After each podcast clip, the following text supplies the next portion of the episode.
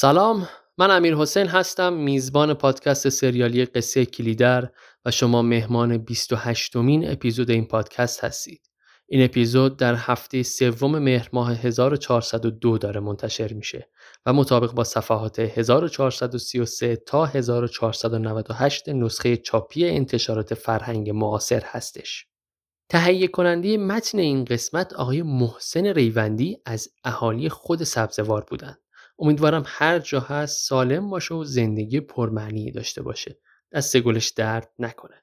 شما هم اگر تمایل دارید برای فصل پنجم با من همکاری کنید حتما به هم ایمیل بزنید آدرس ما کلی در story@gmail.com هستش ضمنا اگر تمایل دارید برای جذب اسپانسر مالی با پادکست همکاری کنید از طریق همین ایمیل با من در ارتباط باشید یه مروری کنیم در قسمت قبل چه گذشت؟ تو قسمت قبلی رفتیم قلعه میدون. از حس و حال بیگ محمد گفتیم. وقتی که توی خرصف داشت گوشواره های یه دختر خردسال رو از گوشش در می آورده و بعد با ستار راجع به عشق عاشقی حرف زدن. که ستار گفت من تا حالا عشق رو تجربه نکردم اما هر کسی هم که تجربه کرده از مسیر عاشقی بر نگشته که برام تعریف کنه.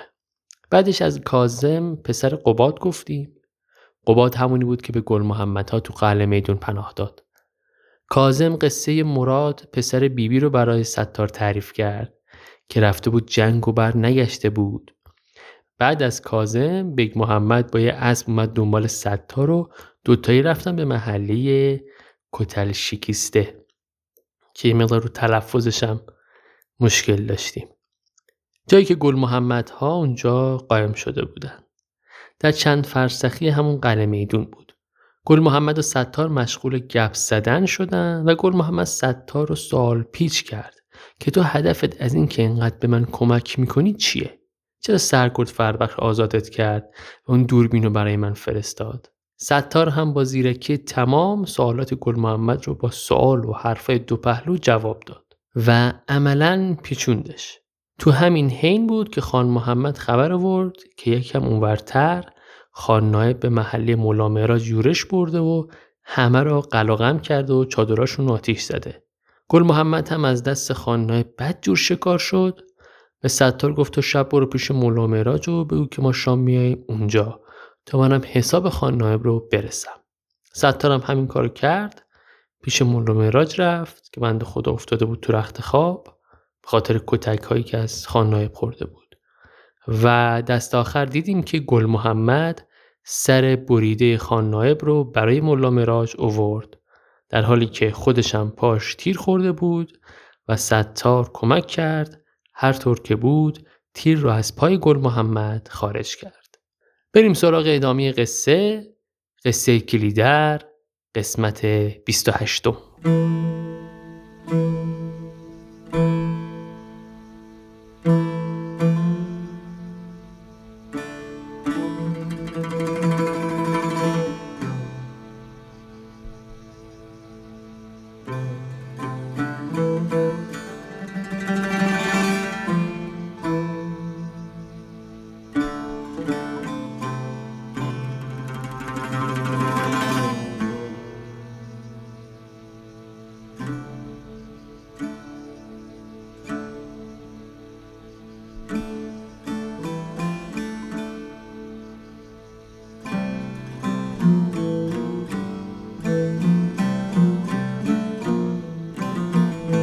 ادامه قصه از خونه پهلوون گودرز بلخی شروع میشه. پهلوون منگال رو بر میدار و یک وراندازی می‌کنه.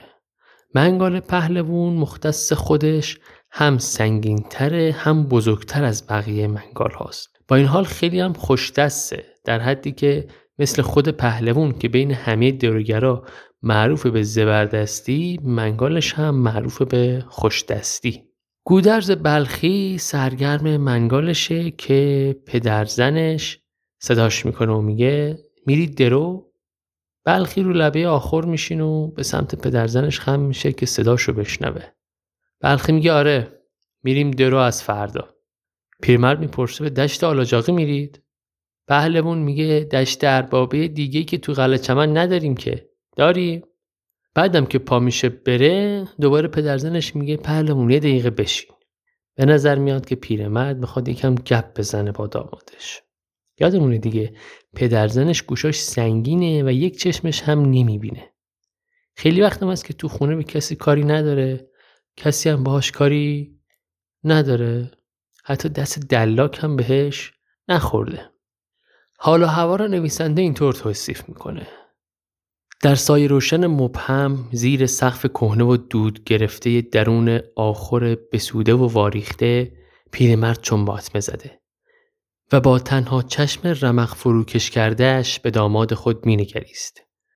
نگاهی که این بار سخنی دیگر با خود داشت تا امروز تا همین دمی پیش حتی پدرزن بلخی نگاه از نگاه داماد خود میگریزاند و به هر شیوه که می‌توانست روی از او پنهان می داشت تا پوشیده و سربسته بماند. پیرمرد میگه آلاجاقی کدوم دشت رو به آیش واگذاشته؟ پهلوان میگه دشت فلق. بعد می‌پرسه گندمزارش تو کدوم دشته؟ بلخی میگه دشت آجین. تو پرانتز اینا میگم که منظور از آیش گذاشتن زمین یعنی اینکه زمین رو برای یک سال به حال خودش رها می‌کنن و کشت نمی‌کنن. یه جورایی به زمین استراحت میدن تا برای کشت مجدد مقضی بشه. پیرمرد میگه امشب می‌خوام زیر سقف آسمون بخوابم. یکم ماه ستاره ها رو تماشا کنم. پهلوان هم یکی از دخترها رو صدا می‌زنه و میگه بیا جای بابا کلانت رو درست کن. بابا کلان یعنی همون بابا بزرگ. حالا داستان چیه؟ یادمونه دیگه گفتیم بندار از بلخی خوشش نمیاد از پهلوان. و قصد داره تو درو امسال گردز رو نیاره تو کار درو. چرا نمی‌خواد بیاره؟ چای بازم یادمون باشه پهلوون به اون مرد افغان پناه داد و حتی حاضر نشد به بندار تحویلش بده و تو قائله دزدیده شدن شیدا هم هیچ دخالتی نکرد. مرد افغان جز تیم جهانخان بود اگه اشتباه نکنم. و از اینا گذشته پهلوان با بقیه هم فرق داشت دیگه. زیر بار حرف زور نمی‌رفت. واسه کسی سر خم نمی‌کرد. اما اگر بوندار نمی‌خواست ببرتش واسه درو پس چرا داشت منگالش رو تیز می‌کرد؟ به خاطر این بود که با همه این اصاف بوندار پیغون فرستاده بود برای پهلوان که خودش رو برای اداره کردن دشت اربابی آماده کنه.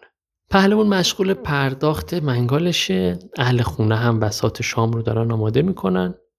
حالا بسات شام در نهایت یه نون و ماستی بوده دیگه. که پیرمرد شروع می‌کنه به صحبت کردن از اون قدیم ندیما. میگه آن روزگار تا دیر وقت درو می‌کردیم. تا ماه در آسمان بود. اگر ماهی در آسمان بود. ای ای بابا گلاب بود من بودم. بابای برات بود لغمان بود. پشت کشمان هم بابای سمد گلخنتاب بود. لج و لج بازی جوانی از خودمان کار میکشیدیم بعد برمیگرده عقبتر. میگه یادم نمیاد چند تا شاه عوض شدن از وقتی به دنیا آمدم یه زمانی فراش ها می مالیات بگیرن با کلاهای بلند بوغی و قبا. بعد از اون کلاه و قباشون عوض شد. ولی خب بازم برای مالیات گرفتن میبودن سر وقت مردم. یادم میاد که وبا اومد. یادم نیست تو اون سالا چند نفر زنده موندن یا چند تا قبر کندیم. اما یادمه با بابا گلاب و لغمان قبر میکندیم بعدش قهدی اومد. اوضاعی شد که نمی‌تونی باور کنی. فکر می‌کنی همش قصه است اما حقیقت داره. مردم هیچی گیرشون نمیومد بخورن. حتی آزوغه مالهاشون هم خودشون میخوردن. واسه همین چارپا همه پوست و سخون شده بودن. خرا از گرسنگی میمردن. گوسفندا هم همینطور. چون گوشتی هم به تنشون نبود حتی سرشون هم نمیوریدیم. ما جوونترا ریسمون به لنگشون میبستیم و میکشیدیم تا پای کتل غلامو. بعدم بیخ کال خاکشون می‌کردیم. با آدم هم همین کارو می‌کردیم. خودمونم انقدر بینمق بودیم که روزی دو تا قبر بیشتر نمی‌تونستیم بکنیم. مالدارا گوسفنداشون رو می آوردن و حاضر بودن هر گوسفند رو با یه منجو تاخ بزنن. اما کسی حاضر نبود بابتشون حتی یه من کاه بده. بعدم گوسفندا رو یله می‌کردن سمت بیابون و خودشون راهشون رو میکشیدن سمت خونه هاشون. البته اگه زنده به خونه می‌رسیدن. ما هم حال بهتری نداشتیم. تو خونه هامون و کنار دیوار کوچه ها دراز بودیم در انتظار مرگ. آقای نویسنده توصیفی در مورد مرگ از زبون پدرزن بلخی تو کتاب آورده که خوندنش خالی از لطف نیست. مرگ زیاد بیرون در نمی ماند. در کوچه ها پرسه می‌زد. شب و روز. همه جا بود. با چشمای خودم هشت بار دیدمش. هشت بار آمد. روبرویم ایستاد و باز از کنارم رد شد. یک بار آمد که بنشیند روی سینهام. من دراز کشیده بودم. اما ناگهان از پشت دیوار همسایمان صدایش زدند. پس بلند شد و پایش را از روی دیوار گذاشت میان خانه همسایمان و یک دم دیگر در عالم مرد زنده شنیدم که صدای جیغهای دختر همسایمان خاموش شد و بعد از آن از خانه همسایه صدایش زدند. من بعدش توانستم برخیزم. حالا علت مرگ همسایه چی بوده؟ اینم جالبه. پیرمرد میگه مثل اینکه اینا ناپرهیزی کرده بودن. امو و زنش میرن کنار کتل قلامو خاک بیخ کار رو می‌کنن بلکه یه گوشت مرداری چیزی پیدا کنن و بیارن تو غلف بار کنن و یواشکی بزنن من بدن. اما خب حیوونا که گوش به تنشون نبوده. اینا هم میرن خسیه یا همون بیزه های خر بابای علی خاکی رو می‌برن و میپزن و می‌خورن. اما بعدش خناق می‌گیرن و بعد از کلی جیغ و داد مرگ خلاصشون می‌کنه. پیرمرد ادامه میده که کم کم جنازه ها انقدر زیاد شد که دیگه نمی‌تونستیم خاکشون کنیم. با اینکه قرار بود هر خونه که مرده داره یک کف دستنون بهمون بده ولی بازم رمق نداشتیم. این شد که از اون به بعد خاک روشون میریختیم. یه روز که داشتیم خاک میریختیم هنوز پاهای مرده بیرون از خاک بود که از خستگی همونجا قش کردیم و کنار مرده افتادیم. فردا صبحش که به هوش اومدیم سه تامون مرده بودن که یکیش همین لغمان بود. خدا را شکر دیگه نشکشی نداشتیم واسه اینا. همونجا خاک ریختیم روشون و یه جوری دفنشون کردیم. پیرمرد آهی می‌کشه و میگه بعدها اگه سیل نیومده بود استخونای اون جنازه هنوز همونجا بودن. فکر کن بعد از اون قحطی یه سری هم سیل اومده همه رو نابود کرده بعد پیرمرد به سختی یک دستشو گرفت به دیوار و دست دیگهشو به زمین و مثل روتیل میخز و میره کنج آخور برای خودش.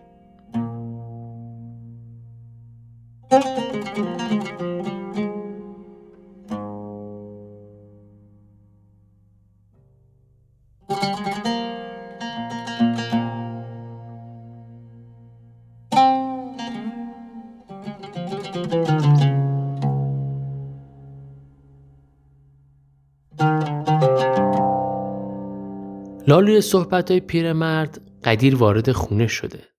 اما پهلوان متوجه ورودش نمیشه. قدیر هم کمی از صحبت پیرمرد رو میشنوه و رو می‌کنه به پهلوان و میگه تو چیزی از حرفاش فهمیدی؟ پهلوان یه سری تکون میده و چی نمیگه. زن بلخی دختره رو که اون ور حیات بودن صدا می‌کنه و میگه بیاید تو. و دخترینه ها وارد خونه میشن. میگه بیاید تا سارق و پیشلاواتون رو برای خوش چینی فردا بدم که با سر صبح دعواتون نشه. تو پرانتز سارق یا بعضی جا دیدم سارق هم میگن با سین و قین. به معنای بقچه هستش و پیشلاف هم کیسه که به کمر میبندن برای جمع کردن علف. خلاصه زن پهلوون بعدش به گودرز میگه که دختر رو خوابوندم که صبح خروسخون بتونن بیدار بشن. یه دونه نونم به عنوان شام میده به گودرز. پهلوونم میگه جای منو بنداز من فعلا با قدیر میرم و برمیگردم. پهلوان قدیر میرن تو کوچه. پهلوان یه نصف نونش میده به قدیر. قدیرم به نور درباسی می‌گیره. گودرز میگه این نون گندم پارساله. یکم سخت جویده میشه. اما خب تو همین ماه گندم تازه می‌رسه و میشه نون تازه خورد. یکم قدم می‌زنن و می‌رسن به جوب آب. توصیف این جوب آب تو کتاب اینطور اومده. آب زلال همیشه آب روشن هر شبه چه نوایی دلنشین داشت در عبور از بستر جوی. اگرت فراغتی می بود زمزمی آب نواختی در روح توانستی آفرید. نواختی در روح و قراری در دل. نگاهی در آب روان و خیالی در پرواز به رهایی با آب به دشت می شدی با دشت در علف می رویدی با علف در آفتاب می نشستی بر گذر نسیم. یگانه می شدی با تمام وجود خود با کل خود با خود خود. قدیر یه نگاه به پهلوون می‌کنه میگه سیغل می‌دادی؟ پهلوون میگه کار فردا شروع میشه. کاری با من داشتی اومدی اینجا. قدیر میگه آره راستش اومدم باید مشورت کنم. به کارم نمی‌زنن. به این بایتی من نگاه کن. خودم خجالت می‌کشم. دستش شکسته لبشم پریده مثل تیکه حلبی میبونه الان پیش بندار بودم. با هزار زحمت خودم رو راضی کردم برم پیشش رو بندازم. از پله های تخت بوم بابقلی که می‌رفتم بالا پام میلرزید. اصلا به خودم اطمینان نداشتم. ببین به چه روزی افتادم. آخه این بابقلی کدوم خریه که من جلوش پام بلرزه؟ رفتم پیشش ولی چه سود. کلی باش حرف زدم.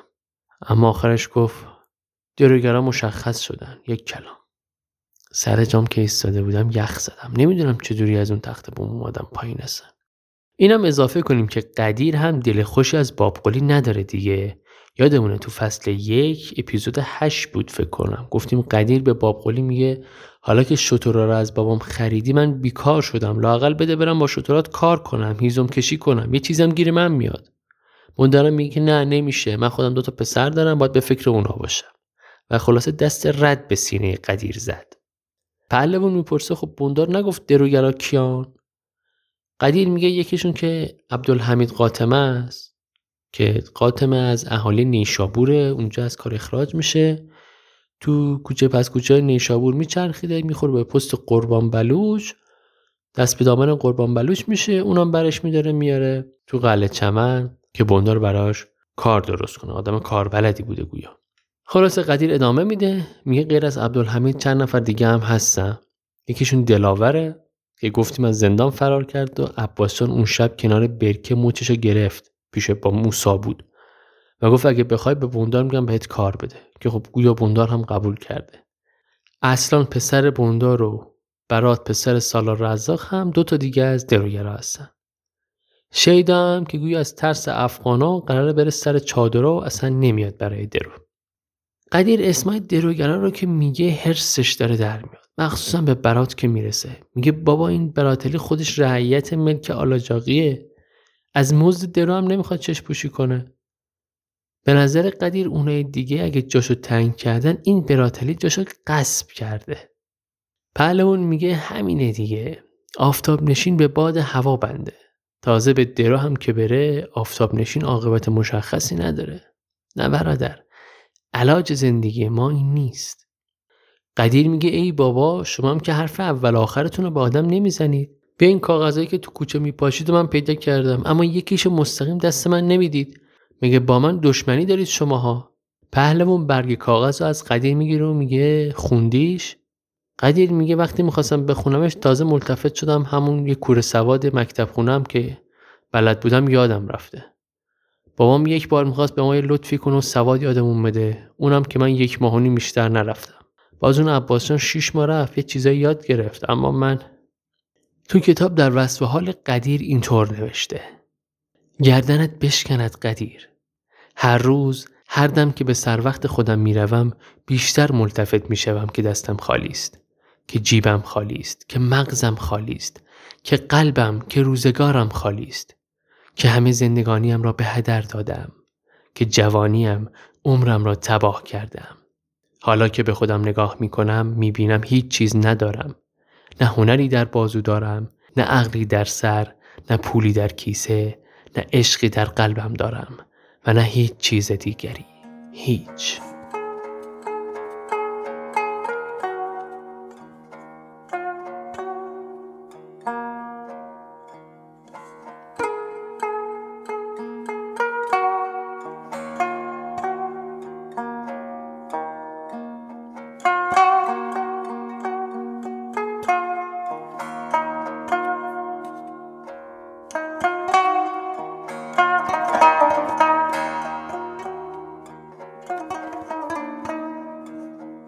قسمت رو به این خاطر خوندم از کتاب و تاکید دارم روش چون که اینجا داره اهمیت سواد رو در اون زمان میگه سواد داشتن تو اون زمان مهمترین عامل رشد آگاهی مردم بوده و همیشه حکومت ها از آگاهی مردم میترسیدن تا جای ممکن بی سواد نگهشون می داشتن.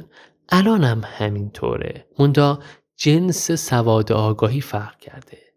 الان حکومت ها از این که مردم کتاب بخونن، فیلم خوب ببینن، موسیقی خوب بشنون واهمه دارن. شرقی ها و کمونیست ها دست به سانسور و توقیف می‌زنن و غربی ها و امپریالیست ها با بمباران اطلاعاتی و سلبریتی بازی و این چیزا مردم رو سرگرم نگه میدارن. بگذاریم. پهلوون دست قدیر رو می‌گیره. میگه هر چی می‌خوای بگی به من بگو قدیر جان. قدیر میگه دادمش به ست تلفنچی واسم بخونتش. چیزی که به درد من و تو بخوره توش ننوشته. همون قصه 15 درصد اضافه سهم رعیتاست چه دخلی به ماها داره؟ تو پرانتز اینم بگم فرق رعیت و آفتاب نشین چیه؟ که پهلمون بلخی میگه بعضی از روستایی در تمام سال روی زمین اربابا کار می‌کنن. ممکنه یه تیک زمین یا چند تا گاو و گوسفند از خودشون داشته باشن. اینا میشن رعیت. بعضی هم به صورت فصلی کار می‌کنن. فقط مثلا میان برای دروی گندم کمک می‌کنن و بعد از اتمام کار میرن پی زندگیشون و کار ثابتی ندارن. مال و حشمی هم ندارن. اینا میشن آفتاب نشین تو همین صحبتان که پهلوان دست قدیر رو می‌گیره و میگه بریم. قدیر میگه کجا بریم؟ پهلوان میگه بریم خونه بندار. رو میندازم شاید قبول کنه. قدیر میگه نه آقا نه نه من نمی‌تونم دوباره از اون پلا بیام بالا. من نمیام. پهلوان میگه باشه تو نیا داخل. ولی بیا بریم تا جلو خونه بندار. تا اونجا بمون من میرم باهاش صحبت می‌کنم. قدیرم همراه میشو میاد جلوی دکون اصلا رو سکو چنبات می‌زنه و میشینه تا پهلوون بیادش. جالبه که قدیر اومده پیش پهلوون درد دل می‌کنه یا حالا مشورت می‌کنه که پهلوون یه راهی براش پیدا کنه. حالا که پهلوون میگه بریم پیش بندار میگه نه من نمیام. این پهلوون واسه خودش هیچ وقت رو نمیندازه. اونم به بندار. ولی برای قدیر داره این کارو می‌کنه. وقت قدیر داره با خودش زیر لب میگه که اگه قبول کرد چی؟ خدا کنه بندار قبول نکنه. تکلیفش با خودش مشخص نیست. یا بهتره بگیم کاراکتر قربانی را داره. قدیر همونطور که رو سکون نشسته میره تو فکر دروگری. اتفاقی اتفاقاتی که تو دشت هنگام درو میفته. زدن منگال ها به ساقه گندم زنان و دخترای خوش چین. رقابت سر اینکه کی بیشتر و سریعتر درو می‌کنه. تو همین فکراست که پهلوان میگه بیا. یه کاغذ میگه دستش میگه اینم یکی از اون کاغذاست که عباس جان شما برده واسه بندار. یعنی خبرچینی کرده واسه بندار. پاشو بریم. قدیر میگه چی شد؟ قبول کرد؟ پهلوان میگه که یا قبول می‌کنه یا باید قبول کنه. چی فکر کردی؟ بیا بریم کهنه روات اونجا بدیم بایتی تو چلنگرا تیارش کنن و صد و سامونش بدن. یه توضیح در مورد این چلنگرا بدم. چلنگر که همون طایفه قرشمال ها هستن یه قبیله ین طایفه که شغلشون چلنگری یا آهنگری اصطلاح. همون معنی آهنگری رو میده به گفته تاریخ اینها رو نادرشاه افشار از هندوستان اوورده. که تو ایران به ساخت شمشیر و داس و بیل و اینا مشغول بشن چون خیلی زبردست و کاربلد بودن. امروزه هم گویا این طایفه و این جماعت تو شهر سبزوار هستن و به همون کار چلنگری مشغولن و معروفن.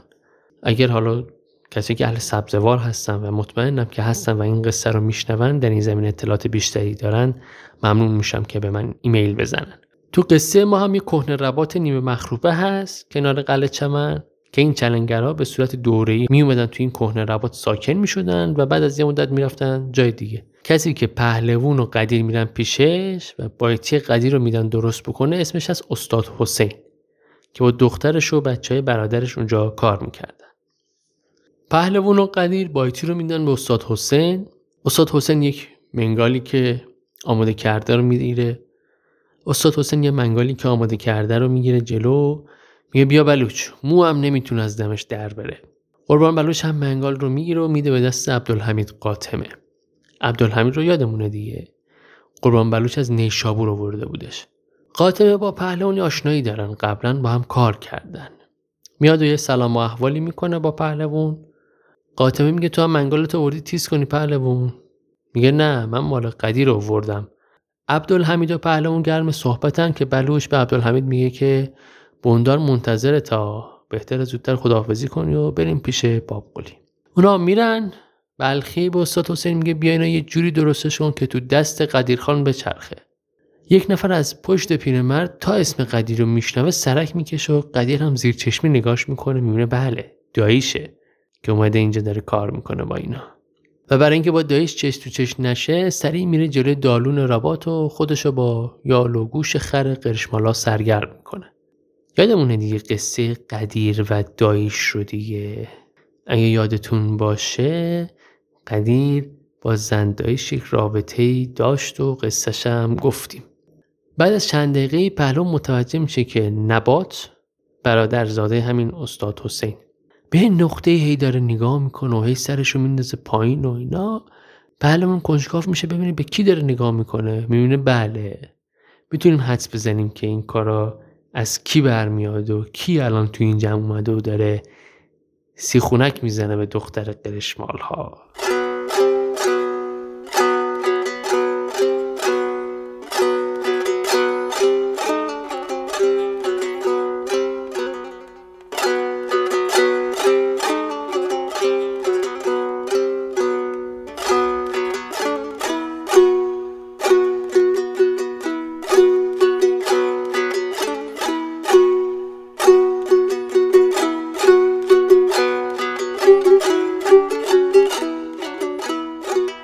همونطور که حدس زدید دخترباز قصه ما هم تو این قصه کلیدر شیداه.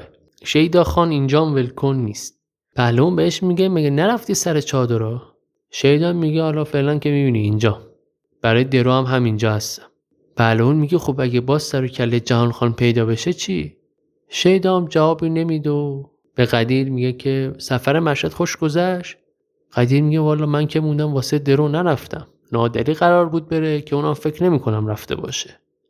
یادمونه دیگه نادلی بعد از اینکه سر گذاشت به بیابون و سری مشکلات داشت و مال اموالش و بندار و اینها کشیدن بالا دنبال این بود که یه پولی بگیره و با قدیر برن مشهد خوشگذرونی کنن.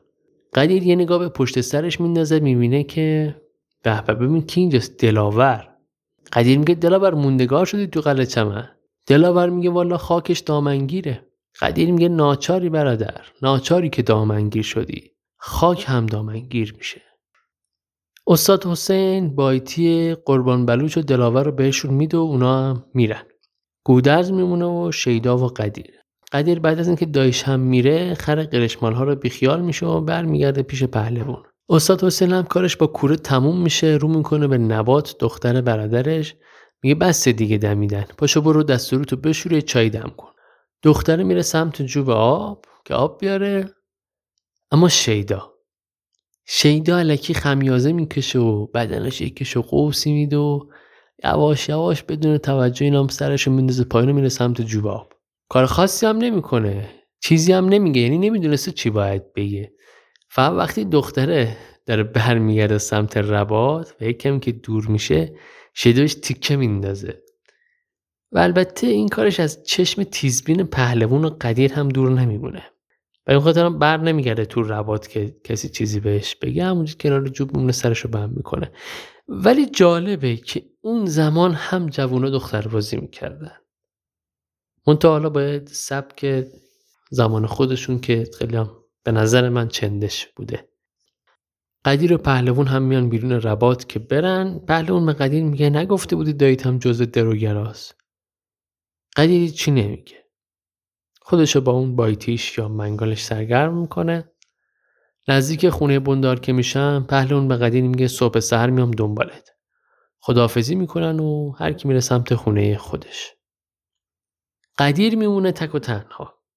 تو فکر فرداست که باید بره و با چه خبره هایی درو کنه. پهلوون بلخی عبدالحمید قاتمه دلاور براتلی پسر سالار رزاق به خودش میگه قدیر خان حالا این گوی و این میدان. ببینم چی کار می‌کنی دیگه. تو همین فکر که تاجلی پشتکش جلوش سبز میشه. قدیر میره جلو میگه بیا این بایتی رو نگاه کن ببین خوبه. تاجلی بهش تیکه میندازه و میگه نمردیم و دیدیم که قدیر خان هم دروگر شد. قدیر میگه خب حالا کجا داشتی می‌رفتی؟ تاجلی میگه داشتم می‌رفتم خونه خاله سنما قدیر میگه پس لابد داری میری نشه کنی. قیافت به آدمای خمار نمی‌خوره. بریم منم میام نزدیک خونه خاله سنما که می‌رسن می‌بینن که ماه درویش داره سعی می‌کنه با دوتا چوبی که به عنوان عصا زده زیر بغلش از گودی آستانه در بیاد بالا. تاج علی و قدیر میگن چرا تنهای سید؟ اینجوری که تا صبح نمی‌رسه خونه. سید میگه والا قرار بود قربان بلوش بیاد دنبالم. اما نیومده. خرم کجاست؟ قدیر تاجلی کمکش می‌کنن و میارنش تو کوچه و خرشم از خرابه بغل میارن تو کوچه و سوارش می‌کنن تا بره. قدیر و تاجلی که میرن ماه درویش برمیگرده پشتش نگاه می‌کنه و پیش خودش میگه آها اینا الان میرن میشینن پشت من غیبت می‌کنن. همه پشت سر من غیبت می‌کنن. وقت درو وقت شخم تو همو ای خدا نشون کنه که زلیلم کردن. ماه درویش میره سمت خونش و تو ذهنش همون جوری که با خودش در مورد دیگران و اینکه همه پشت سرش حرف می‌زنن صحبت می‌کنه یه صدایی میگه سوار کیستی پسر پادشاهی؟ سید نگاه می‌کنه می‌بینه بله عباس جانه. یه حالا احوالی می‌کنن. عباس جان میگه مبارک سید بیرون بیا شدی خدا رو شکر. سید میگه تو چرا اینجا بزخو کردی؟ با کی داشتی پشت سر من حرف می‌زدی ها؟ عباس میگه بابا حرف چی؟ کشک چی سید؟ من به تو چی کار دارم؟ حالا عباس اینجا چی کار می‌کرده عباس می‌دونیم دیگه الان جاسوس بنداره همه مردای قلعه چمن به اضافه ستار الان تو خونه علی خاکی جمعن. بندار عباس رو فرستاده که سر و گوش یاب بده. عباس جان می‌بینه سید بیخیال نمیشه. میگه آره بابا اصلا همه دارن پشت سر حرف می‌زنن. نمی‌دونی تو خونه علی خاکی چه خبری که. همه نشستن دارن غیبت تو می‌کنن. عباس هم می‌شناسیم دیگه. خوراکش بازی کردن با بقیه است. الان هم که یه هدفی داره. ماه درویش میگه آره می‌دونم می‌شناسم این جماعت رزلو. بعد سر خر کج می‌کنه بی اختیار میره سمت خونه علی خاکی.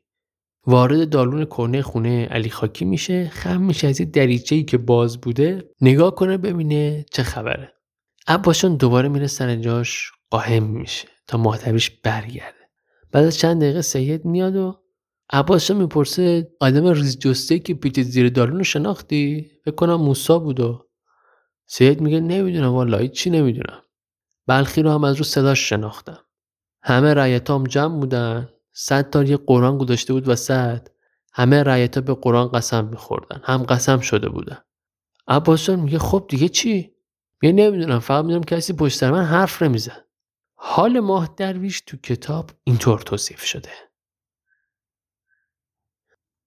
بدگمانی خاطری آشفته در خموشی وهمالود سرخی نوک سیگار که دم دم به پکهای عمیق و پی در پی وامی جرخید. آشوب وهم در لحظه لحظه حالات ماه درویش. خودگویه های آرام و گنگ. بهان جوی های خیالات. ناتوانی تسلیم. بریدن از خود. بریده شدن از خود. دل به هیچ وهم سپردن. مانده وجود مانده نیروی ذهن را آونگ به نقطه گنگ کردن. بودند کسانی به سان ماه درویش که سرانجامشون به خودگویی رسیده و حتی نه به خاموشی ماه درویش که بس بی پروان و بی به بود و نبود کسان. زبانی یله در گویه و گفتار بی بند و بی گره. اگرچه گلایه نیز می داشتند به گهگاه. اما گویه و گفتارشان فراز و نشیبی فراخور حال داشت. با دیگر درون خود. اقبال او اینکه چنین بدگمانی ماه درویش بی زمینه نیز نبود.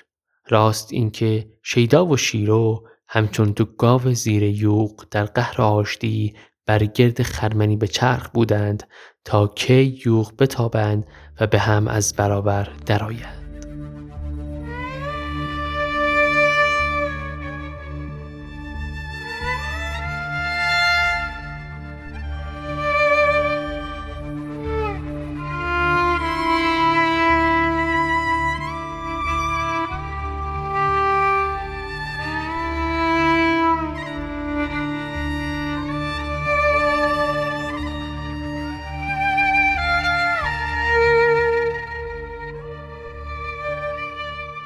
عباس جان بدون هیچ حرفی پا تند می‌کنه و میره سمت خونه بندار که بهش خبر بده. وارد خونه بندار که میشه شیدا از جلوش در میاد. با یه قابلمه خورش تو دستش. عباس جان میگه کجا شیدا خان؟ با این عجله؟ شیدا میگه این قرشمالا بندگان خدا نون شب ندارن. دارن واسهشون شام می‌برن. ولی می‌دونیم داستان چیه دیگه. قرشمال ها و نبات و این داستان شیدا به بهانه شام داره میره اونجا. شیدا میره و بندار از بالای تخت بوم میگه خب عباس جان داستان چیه؟ عباس جان هم داستان رو تعریف می‌کنه و بندار میگه خیلی خوب این پاکت سیگار رو بگیر و برو. کم کم دیگه باید از خونه خاکی بزنن بیرون. بپا از قلم نندازشون. عباس جان برمیگرده تو کوچه و شیرو رو می‌بینه که حراسون داره میاد. عباس جان میگه لابد دنبال ماه درویش میگردی. شیرو میگه آره دارم میرم خونه سنما میترسم اونجا زمینگیر شده باشه. عباس جان میگه دیدمش که داشت می‌رفت سر بالا گمونم رفت به شبچری قرشمال ها آخه اونا تو ربات بار انداختن. بعد شیرو پا تند می‌کنه میره سمت ربات کهنه. عباس جان میگه تندی نکن با سیدک گناه داره. ولی عباس جان برنامه داره. چون می‌دونیم که ماه درویش توی ربات نیست. کی اونجاست؟ شیدا. شیرا همینطور که داره میره هر خرابه و دیواری که سر راهش هست سرک می‌کشه ببینه سید اونجا جا نباشه. تا اینکه می‌رسه به ربات وارد ربات میشه و ماه درویش رو صدا می‌زنه اما می‌بینه که اونجا نیست. یهویی چشمش میفته به شیدا که با کلیا سر سفره نشسته. بعدم چشمش میفته به دختر کلی که داشته نگاش می‌کرده و با هم چش تو چشم میشن. شیر و سریع روشو برمیگردونه و از ربات میاد بره بیرون. داره میره که شیدا از پشت میاد و صداش می‌زنه. اما شیرو وای نمیسته خلاصه شیدا سریع خودش رو میرسونه به شیرو و شونه شیرو رو می‌گیره تا نگهش داره. بعد میگه که آقا من فقط براشون نون برده بودم آخه. نون شب نداشتن خب. تو فکر می‌کنی من تو رو با صد تا از اینا عوض می‌کنم؟ دختر افغان هم واسه همین فرستادم رفت. یادمونه دیگه؟ یه دختر بود به اسم سارا. افغانی بود تو تیم جهان خان بود. اون اصلا شیدا رو فراری داد و شیدا یه جورایی به این بهونه فرار بکنه و اووردش خونه بندار و دختر افغان هم که دید آبی از شیدا گرب نمیشه راشو کشید و رفت. شیدا میگه که من فقط تو رو می‌خوام شیرو فقط تو رو. اما شیرو به این داره فکر می‌کنه که همه حرفای شیدا دروغه. اون نبوده که دختر افغان رو از دست بازخان فراری داده. یه حیله تو کارشه. اونی نیست که نشون میده. چون شیدا قصه رو برعکس جا زده بود. به جای که بگه دختر منو فراری داد میگه من دختر رو از دست اونا نجاتش دادم. لالی این صحبت ها یه صدایی میاد که میگه اونهاش میگه نمیبینیشون چسبیدن به دیوار. صدای کیه؟ عباس شان. ماه درویش با خودش اوورده. داره شیدا و شیرو رو بهش نشون میده. شیدا تا صدا رو میشنوه همه حسش میپر و آروم آروم میره عقب. ماه درویش با خرش میاد جلو و نزدیک شیرو رو که می‌رسه رو خرش خم میشه و میگه سبک پا نبودی شیرو سبک پا نبودی سبک پا شدی سبک پا و سبک سر شدی زن سبک سر و جلف جلف. عباسا میاد و گردن چارپای درویش رو می‌گیره و از اونجا دورش می‌کنه. بعدم ولش می‌کنه سیدو که خودش بره. شیدم که از همون اول در رفته بود دیگه. ماه درویش همونجور که سوار خرش تو تاریکیو داره برمیگرده به قلعه چمن پیش خودش میگه که شیرو دیگر از آن تو نیست ماه درویش. شیرو دیگر نباید از آن تو باشد. و این نه به دست توست و نه به دست او. این را که شیرو از ماه درویش باشد تمام زندگانی رد کرده است. دورنا را به آسمان خود آزاد وا بهل مرد. این از تهمانده وجود خود. این تهمانده را جنون کن و برکش. شیرو با من بد نبوده است. با من که شد نادرست و بد قواره شدیم. بگذار او قواری خود را باز بیابد. پیشتر از آنکه از قواره بیفتد. ماه درویش تو همین فکراست که می‌رسه جلوی خونه علی خاکی. می‌بینه کوچه شلوغه. گویا مردا داشتن از خونه علی خاکی می‌رفتن بیرون. شیرو که دنبال ماه درویش میومده میاد و گردن خر رو می‌گیره که ببرتش خونه. که ماه درویش خم میشه و دست زنش رو کنار می‌زنه و میگه نه دیگه من نمیام.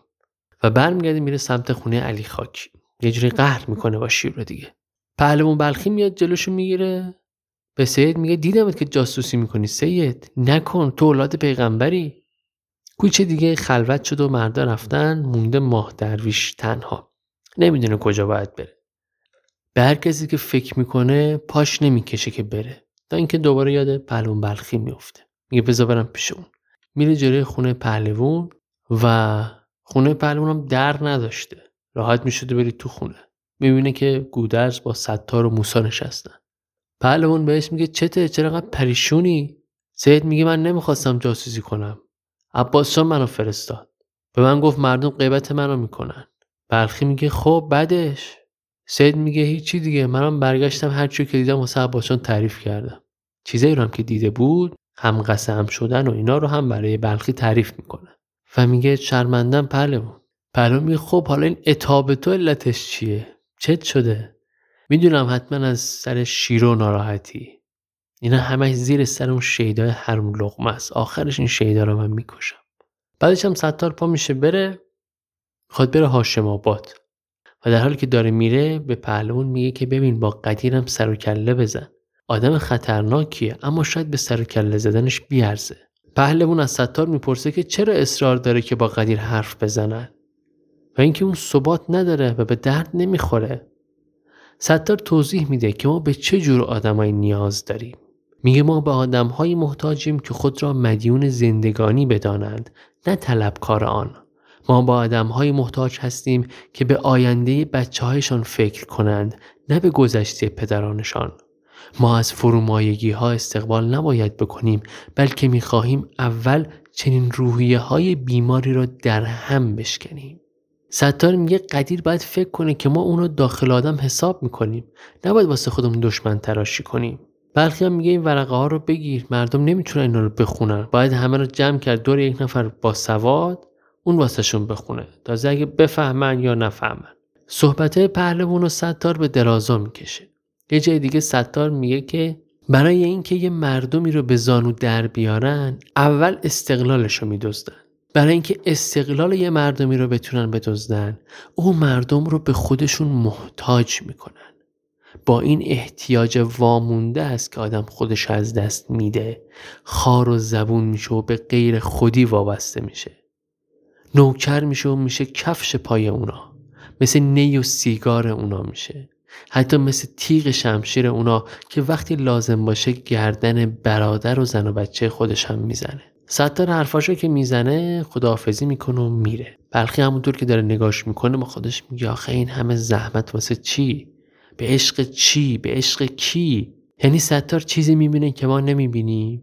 اینکه کندوها پر و شکمها سیر باشه و آدم محتاج نباشه خوبه. ولی حتما یه چیز پنهون دیگه هم وجود داره که این آدم را اینطور سر شوق میاره.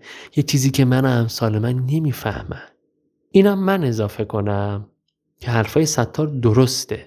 ولی اونجایی که ستار دم از استقلال می‌زنه و معتقده که یه جورایی ملت نباید به کشورهای دیگه محتاج باشه حرفاش بوی کمونیسم میده. اینو اینجوری.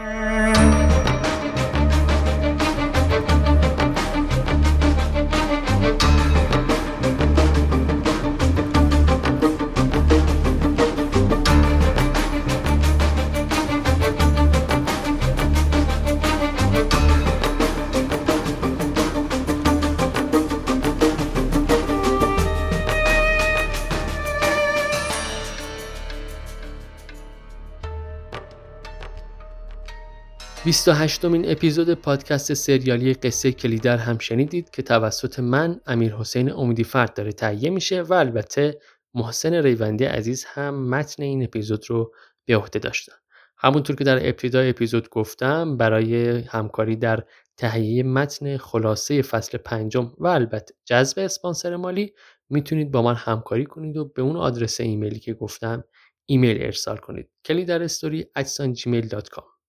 بازم ممنون از محسن ریوندی ممنون از شما که همچنان مخاطب این سریال شنیدنی هستید و از این پادکست حمایت می‌کنید. تو شبکه اجتماعی با ایدی کلیدر پادکست ما رو دنبال کنید. سپاس که منو میشنوید. نوش گوشتون.